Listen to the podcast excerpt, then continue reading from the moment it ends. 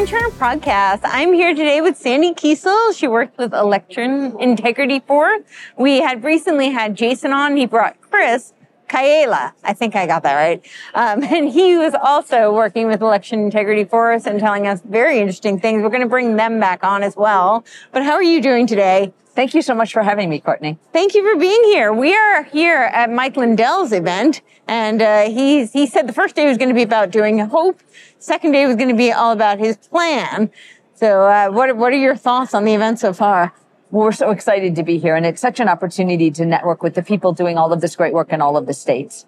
Yeah, And that's the real advantage. No, I, I totally agree. So, tell me what you're doing with Election Integrity Force and uh, what you're finding. You're a, a, a process engineer. Did I get that right? I'm a chemical engineer, yes, Chemical an engineer, okay, and I do have a Six Sigma black belt, which is a, a, a, a process. Okay, It's a it's a process, and I'm trained in all of the different process things. Okay. Shainin Red X, cross domain analytical analysis, awesome. um, fish Yeah. diagram, A3, you name it. So. Awesome. Well, so what are you doing with Election Integrity Force and uh, So what are we finding? So our big focus has been on the qualified voter file because we know that anybody who's trying to cheat in any way, they need to have a bloated qualified voter file to be able to have the, the people to use to be able to cheat. And, you know, whether you think there's cheating or whatever, that qualified voter file should be accurate. And so that's been our focus. Okay. And what are you finding?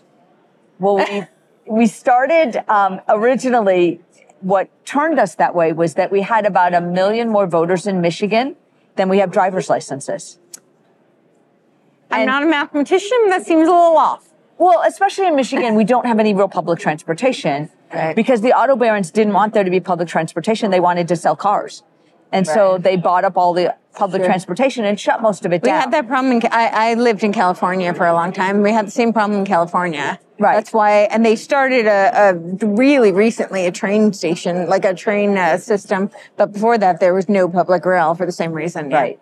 And so even if you don't have a car necessarily in Michigan, you generally will still have a driver's license. So to have Right. that many more registered voters than driver's licenses didn't didn't quite make sense to us. Right. And then we started digging and we found things like the fact that the way you voted in the 2020 election changed. yes, that's also very interesting. So in the history of how you voted, instead, you know, you voted either in person or you voted absentee or however Mm-hmm. you voted. But what we found was that when we looked at the history files, people's data was changing. So one version of the file that we got from FOIA information, so it's the government's data. Right. In one version, it showed that people voted. In another version, it showed they didn't vote. In another version, it showed they voted absentee. In another version, it showed they voted in person. wow. And we, over the history that we had, we found over a million records that had been altered. A million. Yeah. Wow. What would the implications of a million be? For, Well, it certainly means that they're at least not keeping accurate data, sure. right? And and what does that mean for what the counts were actually on the elections? Right. And you know, for the 2020 election, we still don't really know who voted. And and our laws say that it's only three years later, but yeah. our law says that 7 days after an election, all of the data needs to be entered into the computer system. That's what's in our law. right. But yet, 22 months later, we were still adding votes to the 2020 election. And we still hadn't reached the number of votes that were used to certify the election. Wow. So what, what, what, are, what are you doing with this data? So we've published several uh, reports about it. Okay. And we, we are working directly uh, with a uh, boots on the ground program where we're working with the clerks to try to help them clean the voter rolls. Okay. Because we have this thing called ERIC. I'm sure many of your hmm. viewers have heard of ERIC. Yeah. And um, we know that ERIC does a really great job of adding new people, whether they're hmm. citizens or not. But it doesn't really do a very good job of taking people back out of the rolls. Right. And so, and what we've learned with working with the clerks is they take people out mm-hmm. and then they're finding that the people return back to the rolls Mm-hmm. after they've removed them. Wow. So we're even trying- so they even after they have removed them because you were saying they're not so great at taking them out, but they have taken them out and then they still seem to return. Right. ERIC will, ERIC doesn't take them out. So the clerks will go in, Oh, find out someone, will, for okay. example, is dead. Right. They'll take them out and then all of a sudden they'll show back up. Wow. We have hundreds of people who are registered to vote with their registration being 1900. And Like- so that would like make them 120. 19 yeah, exactly. Well, if they registered to vote in 1900, then that would make them like 141 years old because they had to be 18 to register to vote. Right. So, so, you know, and they came out and said that that was clerical error after 2020. Right. But in 2022, we still had the same situation. And if it was clerical error in 2020 and nobody had brought it to their attention, okay, I could buy that. Mm-hmm. We're not unreasonable people. Sure. But then you had two years to fix it. So Right. what happened and why did it not get fixed? And what's the ju- what? What are the justification? No answer. Clerical No. error. Why would, why? That's all we get. That's it. That's it. Wow. So what does this mean for 2024?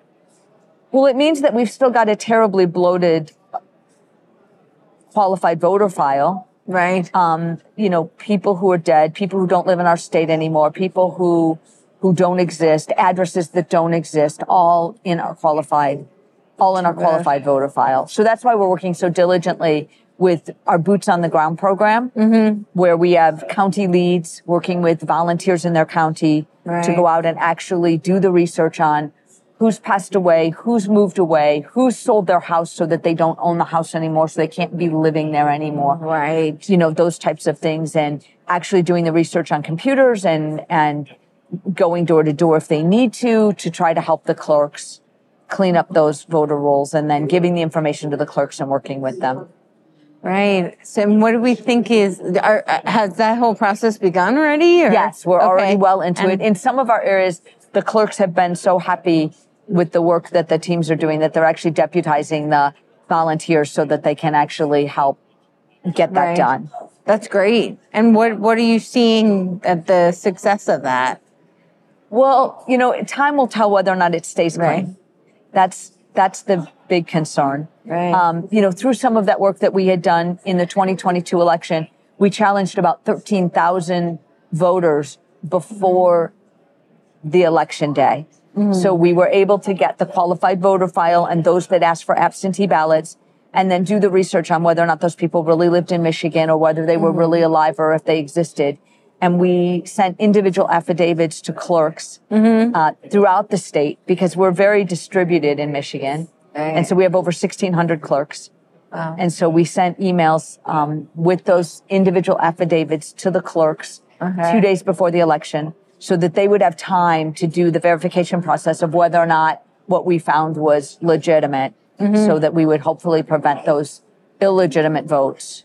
Because they're not voters, they're just illegitimate registrations. Right. So we're not trying to take the vote away from anyone who has the right to vote. Sure. We're only trying to prevent an illegitimate ghosts registration from being used. Like ghosts. Like ghosts. Yeah. Yes. ghosts and uh, people who might be multiples or don't live in the state or. Correct. Right. Correct. And so that was a huge undertaking that the team did. I mean, to be able to take the qualified voter file, turn it around within a few days, and Yeah. get it to 1,600 clerks with individual affidavits Wow. for the people they needed to look at was a huge undertaking. Yeah, that is. So, unfortunately, our Secretary of State keeps moving the goalpost. okay. So we did it for the uh, primary, and the Secretary of State came back to us and said that it wasn't valid because we didn't have the requests on individual affidavits. So between the primary and the regular election, we worked really hard to make sure we could create all the individual affidavits, mm-hmm. which think about 13,000 affidavits. That's insane, right? It's a lot. But yeah. but we did the work to make sure that we could do the individual affidavits and we sent them to the clerks and the Secretary of State's office issued instructions to the clerks to again ignore it because they weren't submitted by a voter from that district. Okay. From that precinct. However, that's not what our law says. Our laws say that you can have um, uh, voter challenges from anywhere in the state. And so we applied to be certified as poll challengers in every county in the state so that they couldn't use that as an excuse to not look at the data that we were providing them. But then they changed the goalpost again on us. and wh- wh- where is it So they said that we had to have people from the individual precincts submitting the affidavit and that the ballot had to be present at the time.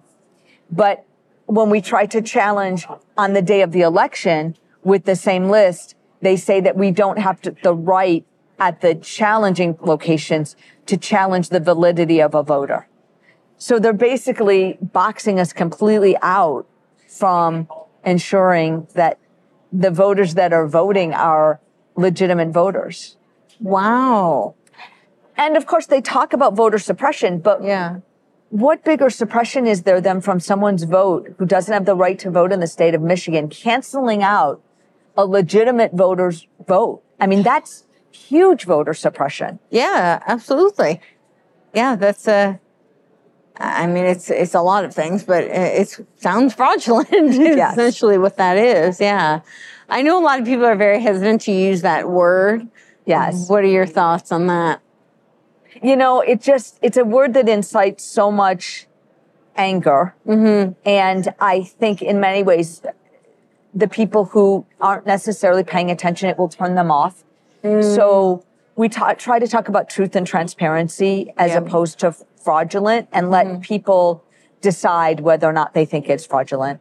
Right. And I think when they look at our data, Yeah. there's only one conclusion that they can make because when you have that many people voting, I mean, look at the story that just came out that you and Chris and Jason talked about with the absentee ballot applications in Muskegon. Yeah. I, I don't know what you call that besides fraud, Yeah. but we'll let people make their own decision about addresses that don't exist and are in between addresses that are real.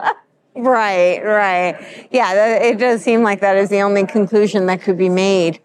Um, but yeah, people are really afraid to, you know, I guess, yeah, because it's inflammatory and it's uh it makes people angry. Um, but hopefully, what, what do you feel about the sentiment of people? Like, because I think that that impacts things, right? There's been such a media, uh, you know, con- controlled narrative around all of this election stuff, right? Yeah. And I think that that impacts how people respond to it, which also impacts what's being done. Correct. Okay. You know, I think the sentiment of people, I think there's more people that are starting to see it. Mm-hmm. And, and when they look at COVID, for example, Right. and what's come out about COVID now and about how they're now recommending treating with ivermectin. And Right. yet they wouldn't allow anybody to take ivermectin and doctors were losing their licenses for prescribing ivermectin. And I know my doctor prescribed ivermectin for me when I had COVID and I mm-hmm. couldn't get it at the drugstore. Um, wow. Kroger's refused to fill my prescription. And once they found out that my doctor was ordering me ivermectin for COVID, they refused to fill my Z-Pak. Then we went to Walgreens and they wanted to know why my ivermectin was being prescribed. And it, since I wouldn't answer why it was being prescribed, Right. because I'd already answered that question and got told I couldn't have it. Right. Since I wouldn't answer that question, they refused to fill my prescription. So then we went to CVS and they were willing to fill it, but they needed to talk to my doctor and he had to reduce the amount that he ordered for me so that they would fill it. And so, but now we've come out and said that ivermectin is okay to treat. And so, Okay. you know, I don't know how people can look at that and not think that there's something a little strange going on. Yeah, uh, more than a little. So you worked in the pharmaceutical industry I as did. well. I was an executive vice president of biopharma research and development organization, and we were focused on developing pharmaceuticals for heart failure. Wow. And what uh, ha- what were your views about uh, the pharmaceutical industry at the time, and how have they changed over the past few years? So, you know, I always, I actually left GM because I wanted to do a better job of helping people. And I did a lot of medical consulting because I have the background in process that we talked about. Right. And I knew that the auto industry quality measures could be brought into the medical field and mm-hmm. improve their quality. Right. At that time, they were functioning at one sigma. And if you know mm-hmm. what that means, it's one error in every 10 things you do. Right. And the auto industry functions at about six sigma, mm-hmm. which is one error in a million. And I knew that those techniques could help the medical industry. So I spent a number of years consulting. And then one of our clients ended up hiring me as their Okay. EVP of operations. And we were specifically working on drugs that targeted the, a thing called the endothelial glycocalyx, which is the innermost lining of your blood vessels. Mm-hmm. And that's where those spike proteins attach. Wow. And so, um, when I heard that you were going to mess with the endothelial glycocalyx with this disease, I knew that it was serious. yeah. What were your thoughts that the implications of that would be? Um, it's it, the endothelial glycocalyx is what helps your blood flow smoothly. And I'm not a doctor, so Mm-hmm. Yeah. let me just say that clearly. Sure. I'm not a doctor. Sure. Um, but it helps your blood flow s- smoothly Right. through your veins. It's where you house some of your things that help your blood not clot. Mm-hmm. And so when you start to um, have things that are a spike, think about a spike sitting in something that's supposed to make something flow. Right. You know, you have all these hairs that are supposed to move the blood along, and now you put a spike in there. What's going to happen? It's going to collect It's gonna, things. right. And of course, your blood carries all your body's waste and all of those things, right? It feeds all your cells and takes away all the waste from all your cells. And so, you know, all of that catches on those spikes and clots. And clots. Clots. So it, it what is collecting on the spikes in particular? Do you know? well, all there's all kinds of things in your Right. blood, right? Okay. And if you think about putting a spike in something that's supposed to help something flow, Right, right. Yeah. What are your thoughts on? Uh, yeah, I mean, uh, the the spike protein is Uh, when you think about what they're talking about with the injections, and it's to turn your body into a spike protein factory. I mean, that, that's of their own words. that's of their own words. Yes, that is- Yes. that's what they claim that they're doing. Uh, it's interesting to think that something that is designed to block the blood flow that we need to export waste and also to transport nutrients, right? Right. And we're finding that a lot of uh, people who are ill, uh, a lot of it is nutrient de- deficiency. Correct. Well, if your blood is not transporting those nutrients to the cells that it needs to, so why would you make tons of blockages. And Right. now we're seeing all of these, uh, right? We're seeing all these uh, blood samples, and we're seeing very strange kind of. What do you have any thoughts on those? I know you're not a doctor, but they're they're not. Um, I've heard very mixed things, to be honest, from from different people, but I don't recall seeing clots like that. Right. Did you seem to look different? You know, if you have uh, if you have uh, heart failure yeah, or AFib, your body will throw off blood clots. Mm-hmm. Um, you know, if your heart has remodeled and changed shape, which happens with with with uh, things like heart failure, you're Sure. going to throw off some clots. right, But look at the myocarditis that came with the shot, right, right? And Right. that's a swelling and an injury to your heart. Yes, and I've seen a bunch of commercials for a new virus that they say can now cause heart heart stoppages, and now they're coming out with a vaccine for the virus. They did a whole bunch of commercials about the virus first. At least that's what I was seeing Right, in my, sure. where I live in my part of the country, and now they're they've come out with a vaccine that you're supposed to talk to your doctor about getting the vaccine to protect you against that virus. Wow. So, what are your thoughts on the pharmaceutical industry and what's going on? You know, when I started in the pharmaceutical industry, like I said, I got into it because I wanted to help people. Sure. And I really learned um, quickly from the underwriters that we weren't allowed to say the word cure. Yep. We were allowed to say therapeutic and prophylactic. Yep. And that we had to be very clear that the therapeutic was something that you would have to take for the rest of your life because it didn't cure the disease. It maintained the disease. Yes. And when the underwriters heard that it maintained your disease and you had to take it for the rest of your life, then they were interested in talking to us. But if we ever said the word cure, they didn't want anything to do with it because you could get the money one time and that was it. But if you could do a maintenance drug that was therapeutic for the disease, then you could continue to make money for all of that time. Yes. So, I just interviewed uh, G. Edward Griffin, and you know, he, uh, I, I asked him about his red pill moment because he's like the OG red pill guy, right? Yeah. And uh, he said it was, uh, he had been asked to write a book on, uh, do some research on cancer. And that's exactly what he discovered. He said he was shocked to learn that they don't have any interest in curing the medical industry, the pharmaceutical industry, because it's not profitable. Right. Yeah. And it's so expensive to get a drug through the FDA approval. Um, we were doing a triple combination drug and we were looking at over a billion dollars. And so you can't have private equity invest that kind of money. You pretty much have to go public. And the pharmaceutical industry will go, will, they'll follow small companies and let them go public to get the money. And they'll even help fund that or help those companies get funding. Um, but then they'll watch them and then they'll bring them into the fold if the drug testing is going well and just let them die on the vine outside of their main company if they don't do well because then it doesn't impact their their stock price. Wow. So you were talking about the uh like uh the a number of errors. You were talking about the the sigma. What was it? Six Sigma. Six sigma. Yes. Yeah. What uh, have you done any investigation to that into the election?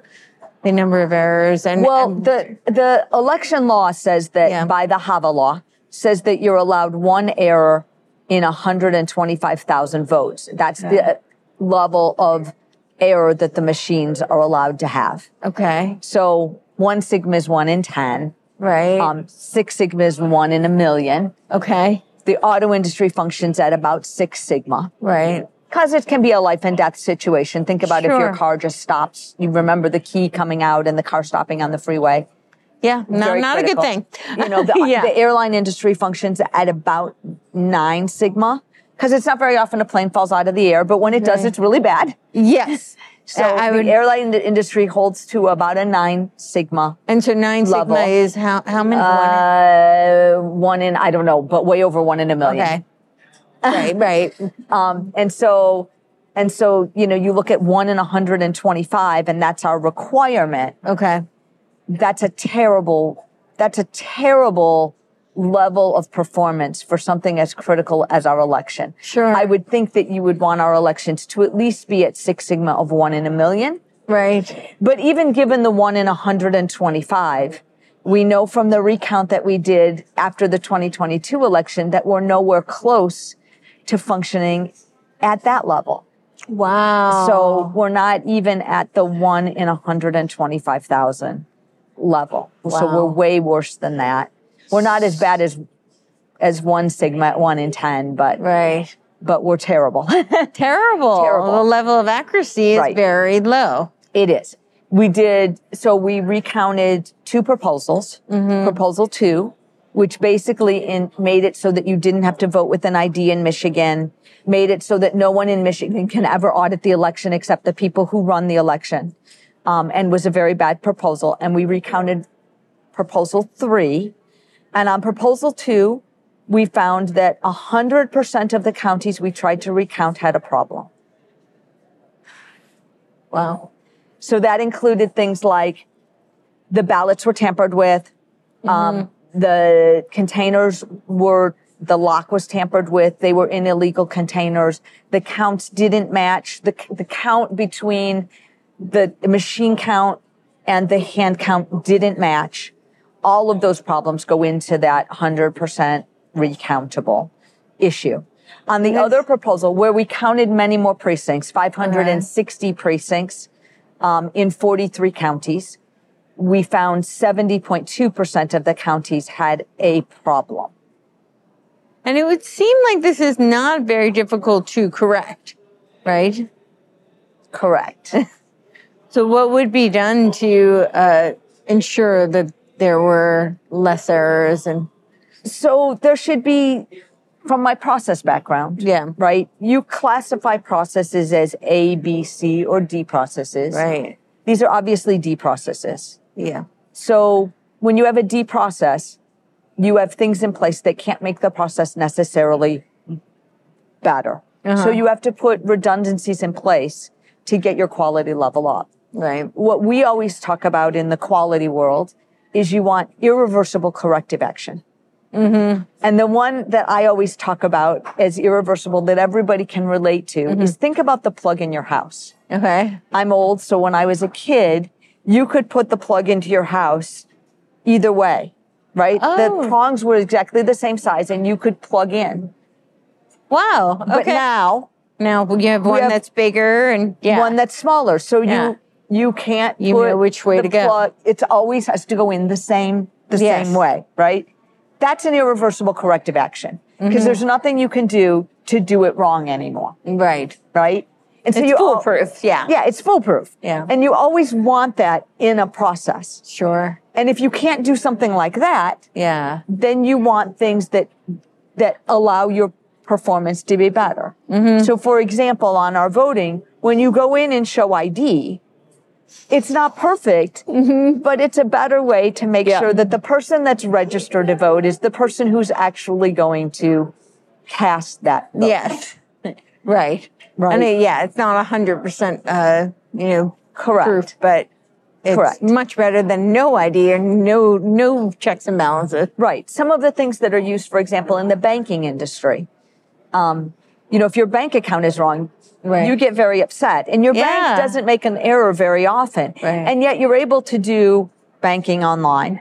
Right. And they have a number of things to verify that you're really who you are, that you're the account owner, that, that you're the person doing the work. And then if they do have an error, they have a whole bunch of things that they can do on their end Sure. Mm-hmm. to make sure that it's correct. Right. Yeah. But we're, instead of putting more things into our election system to make sure that they're right, we're taking them out,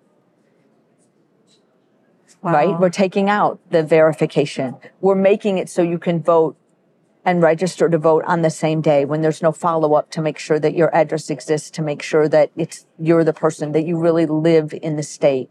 Right. You know, we're doing a lot of things that take away those redundancies. Why would you not let the machine count and then do a backup hand count and Yeah. ensure that they match? Well, yeah. Why or do a wouldn't you? machine count and do a second machine count you know in different places do a true do a true quality audit i mean even when in the auto industry where you have where you have a six sigma quality Mm-hmm. reporting you have the supplier checking their parts then you have an a, a, a random inspection coming into the plant and then you have the operators checking the parts Yeah. and then you have quality for each area of the Mm-hmm. plant and then every car goes through a quality audit at the end of the line and through what they call the care line at least that's what they called it when i was in the industry i don't know if they still call it that Right. now but why, why would you not do that same kind Sure. of thing with If you- our elections Yeah. You would think it's, that it's that so critical sense. to the country Yes. So, do you feel hopeful that any of these measures are going to be implemented? I'm Um, hopeful that the data is really starting to come out. I'm Okay. hopeful with what came out with our recount. Yes. And I'm hopeful that there's going to be further steps taken on that. Okay. That's going to bring that forward. I'm hopeful because we have a bunch of engineers. You know, Michigan just happens to be a state where we have a lot of engineers Interesting. because of the auto industry, right. right? We have the largest resource of technical skills in the country outside of Silicon Valley. And so we're fortunate that we have a lot of engineering type Mm-hmm. people that understand quality levels and how to analyze data working on this. So that gives me a lot of hope because they're bringing forward the data.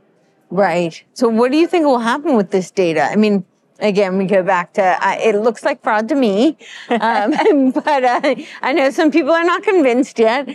Uh, but if so, this data comes forth. What what is what's the hope that that will? Well, we're hoping that we'll have Do. some lawsuits and, you know, they always Okay. talk about there have been so many lawsuits, Yes.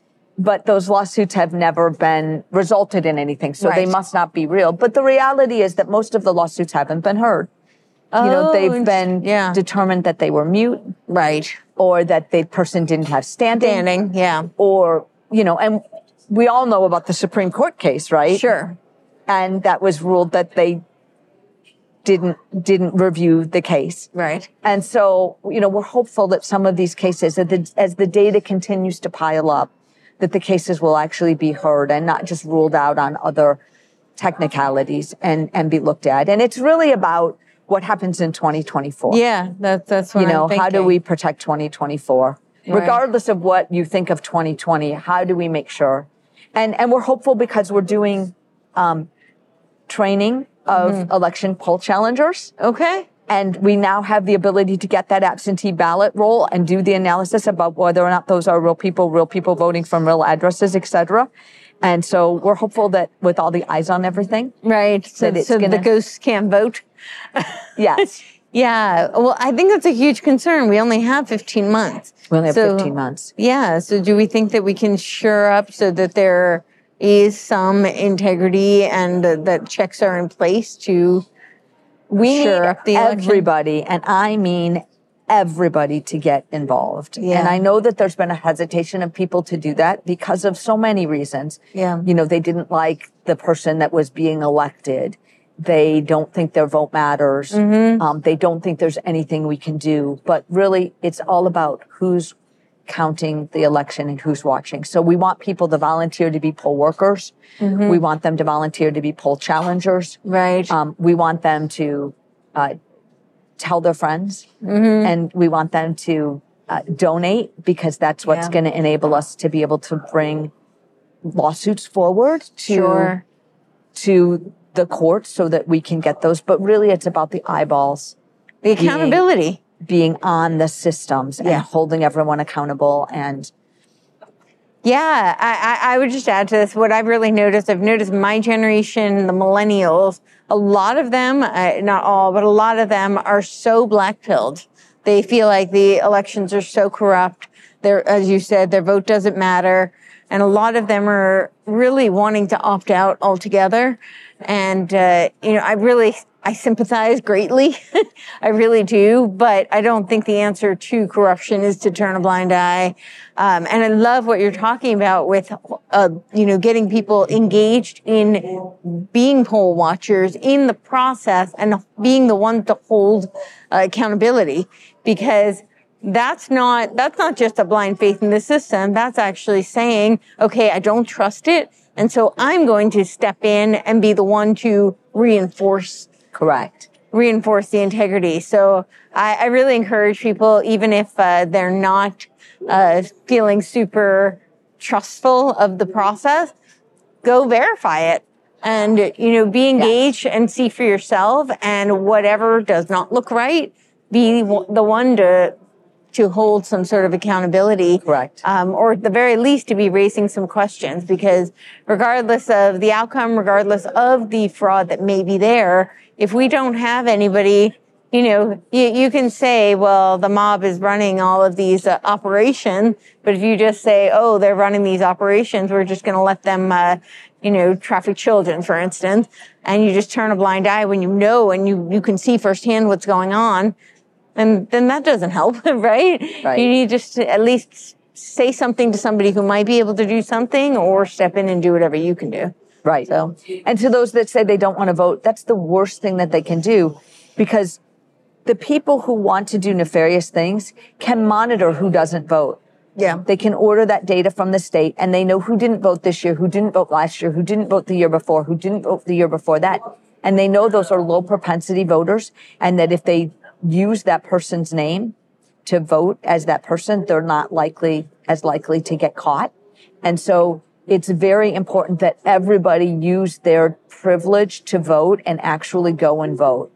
Yeah. And it's also important that they vote and fill in all the little bubbles if they have a paper ballot or Yeah. vote in all the races. Because if they don't, someone else can do nefarious things with that ballot. Which, uh, if someone were to use their name uh, uh, without their consent or knowledge, what, what would that be called? That would be called fraud. Right. Identity theft? Yeah. Yeah. Yeah. Yeah. So, yeah. So the one way to mitigate against that is to be active. Right. Yeah. So that they have less uh, Right. Ability. And, and if you want to vote in person and you order your absentee ballot Yeah. and you don't use your absentee ballot and you show up and they say, I'm sorry, you've already voted, you can say, well, how can that be? I have my absentee ballot right here. Right. And so that person is doing identity theft and you can file a complaint Yeah. immediately that somebody stole your identity and they took your vote.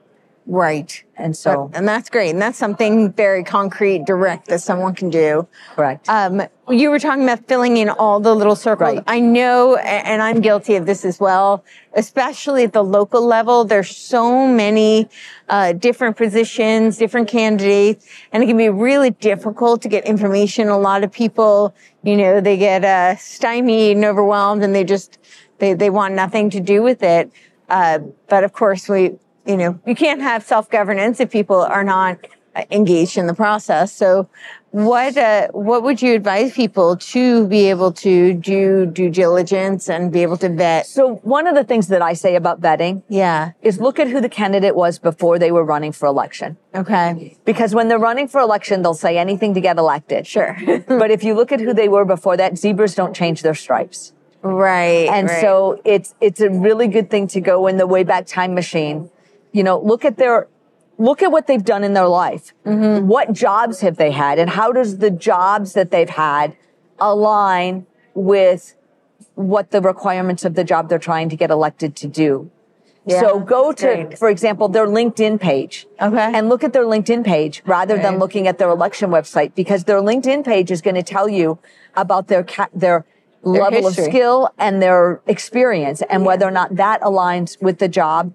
And also their jobs will indicate what their beliefs are.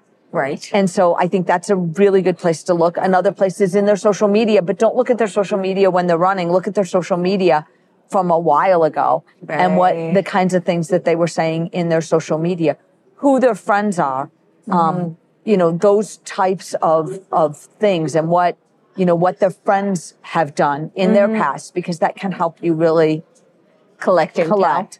And then think about what your values are and where Mm-hmm. their their values seem to align by the data that you got. And then you can also look to leaders in your community. You know, who if you're involved in something that that you would trust, Right. um, you know, look to those trust leaders to help get you information. You know, show up at the county meeting. Show up at the the school board meeting and watch how it goes down and what's happening and make make your own judgment. And I know time is just such a it's a precious commodity. it is. And I know people are trying to raise kids and take care of parents and hold down jobs and put food on their table and, Yeah. you know, take care of their house. And so I understand that time is really limited. Yeah. And that makes it difficult to do some of these things. But there are good people out there that can help, help you get through some Navigate. of those to navigate those things and you know i always tell people get engaged in something pick your thing if it's Right. if it's that you have an hour a month and you're going to attend the school board great do that Right. if it's if it's an hour a, a week and you want to you know get more involved and go to county meetings or be the person who monitors the county meetings Yeah. and just have a chain of your friends that think like you and Mm-hmm. and monitor what's going on at those agendas and then there's a topic that comes up that you need to be at Right. get the word out to everybody Right. and make sure that everybody knows that can be something that you can do even from your office at work or you know while you're home because you can't leave your children because you don't have a babysitter you know those are the kinds of things that so pick your thing Right, right. and get engaged in that Yeah. and stay engaged in that no matter what happens just stay stay engaged in something Right. Pick the thing you're passionate about. I, I think that's great advice. Yeah.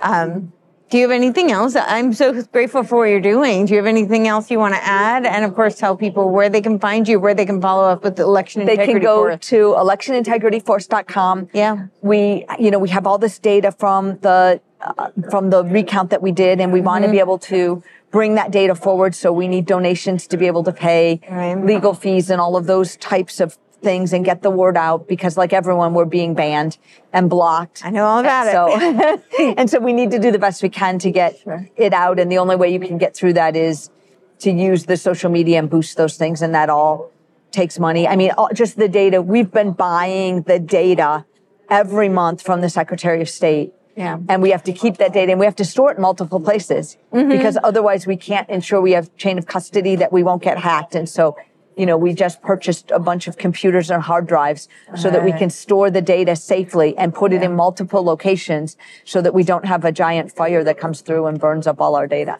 Great. And where do they go to for election? electionintegrityforce.com. Great. And to donate, they can hit the donate page to read Okay. the articles. that are out there. And there's going to be more on the recount.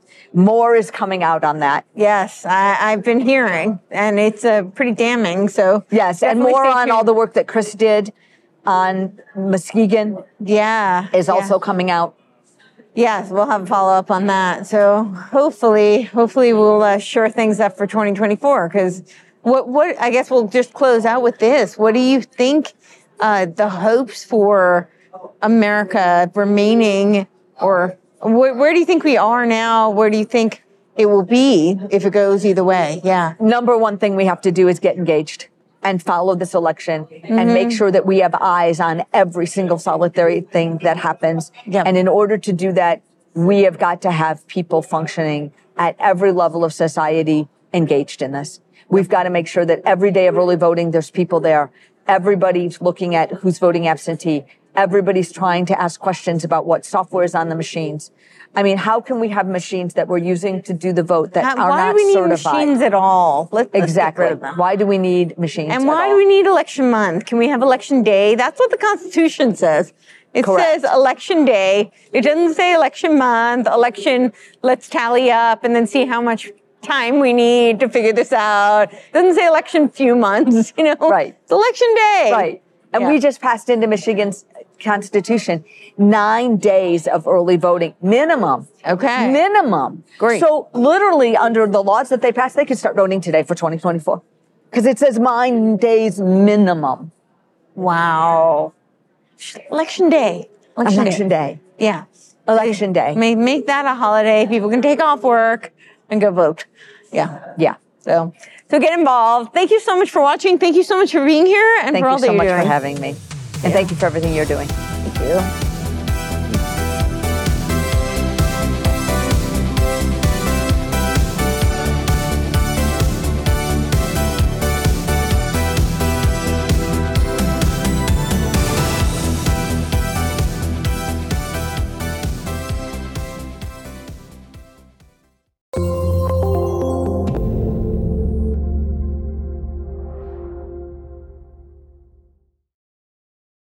This podcast is a part of the C Suite Radio Network. For more top business podcasts, visit c-suiteradio.com.